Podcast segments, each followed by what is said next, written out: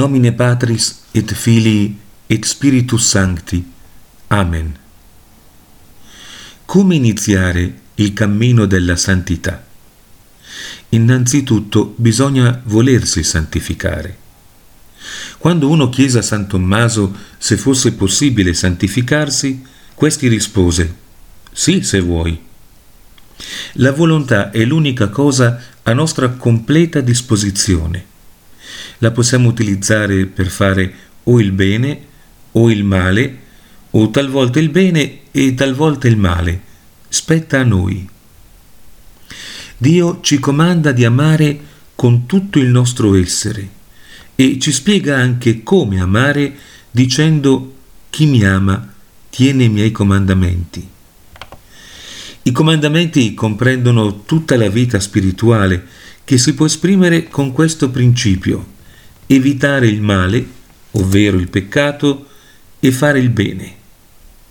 In questo discorso vogliamo offrire un quadro molto generale della vita spirituale sotto questo principio. Evitare il peccato. Il peccato, soprattutto quello mortale, deve essere il nostro primo bersaglio, non dimenticando che vincere un peccato abituale può superare le forze umane e dunque richiede ricorso alla grazia di Dio con preghiere costanti e fervorose. La confessione regolare è di importanza capitale per contrastare il peccato. La Chiesa ci comanda di confessarci una volta all'anno, ma questo specifica solo il minimo indispensabile. Meglio sarebbe ogni mese o per persone che stanno cominciando un cammino spirituale o già avanzati in esso ogni settimana. La confessione ci presta la grazia per poter combattere il peccato, luce per poter vedere la volontà di Dio e lo stato dell'anima e la forza per poter agire in maniera decisa e forte. Per evitare meglio il peccato bisogna conoscerne la fonte. La fonte del peccato è triplice e consiste nei tre nemici dell'uomo, il mondo, la carne e il demonio. Il mondo è il luogo in cui operano i nemici di Gesù Cristo, che anche a loro insaputa vogliono sedurre i suoi amici o terrorizzarli per associarsi a loro. I figli del mondo si manifestano soprattutto nei mass media e nelle cattive compagnie. La carne significa le tre concupiscenze della natura caduta, quella degli occhi, l'avarizia e la curiosità, quella della carne, la gola e l'impurità, e quella della propria eccellenza, la superbia. Il demonio invece utilizza gli altri nemici e le nostre debolezze morali o psichiche per farci cadere nel peccato. Fare il bene. Per fare il bene bisogna coltivare le virtù.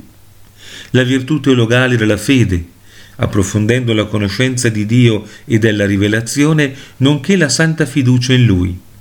La speranza, fissando lo sguardo sul nostro fine ultimo, il cielo, e vedendo tutte le cose di questa vita alla luce della fede.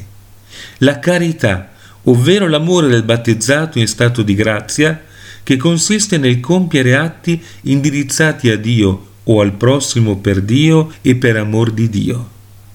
E più amore gli atti contengono, più porteranno alla santità e più glorificheranno Dio.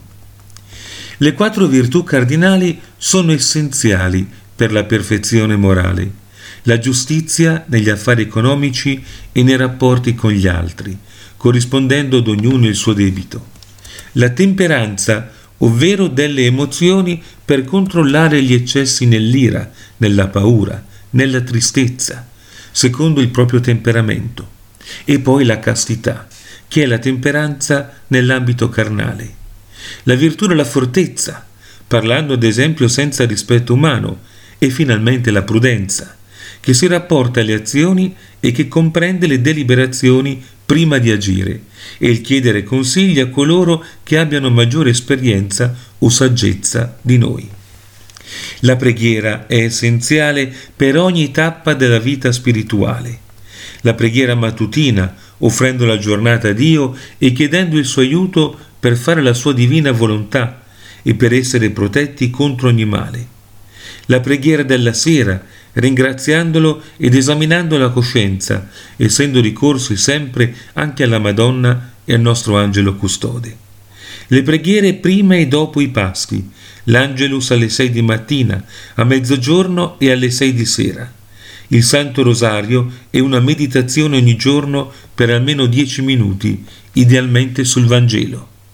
Ecco dunque un quadro molto generale della vita spirituale che, preso sul serio, costituisce il cammino verso il cielo, il cammino di perfezione e di santità. In nomine Patris et Filii et Spiritus Sancti. Amen.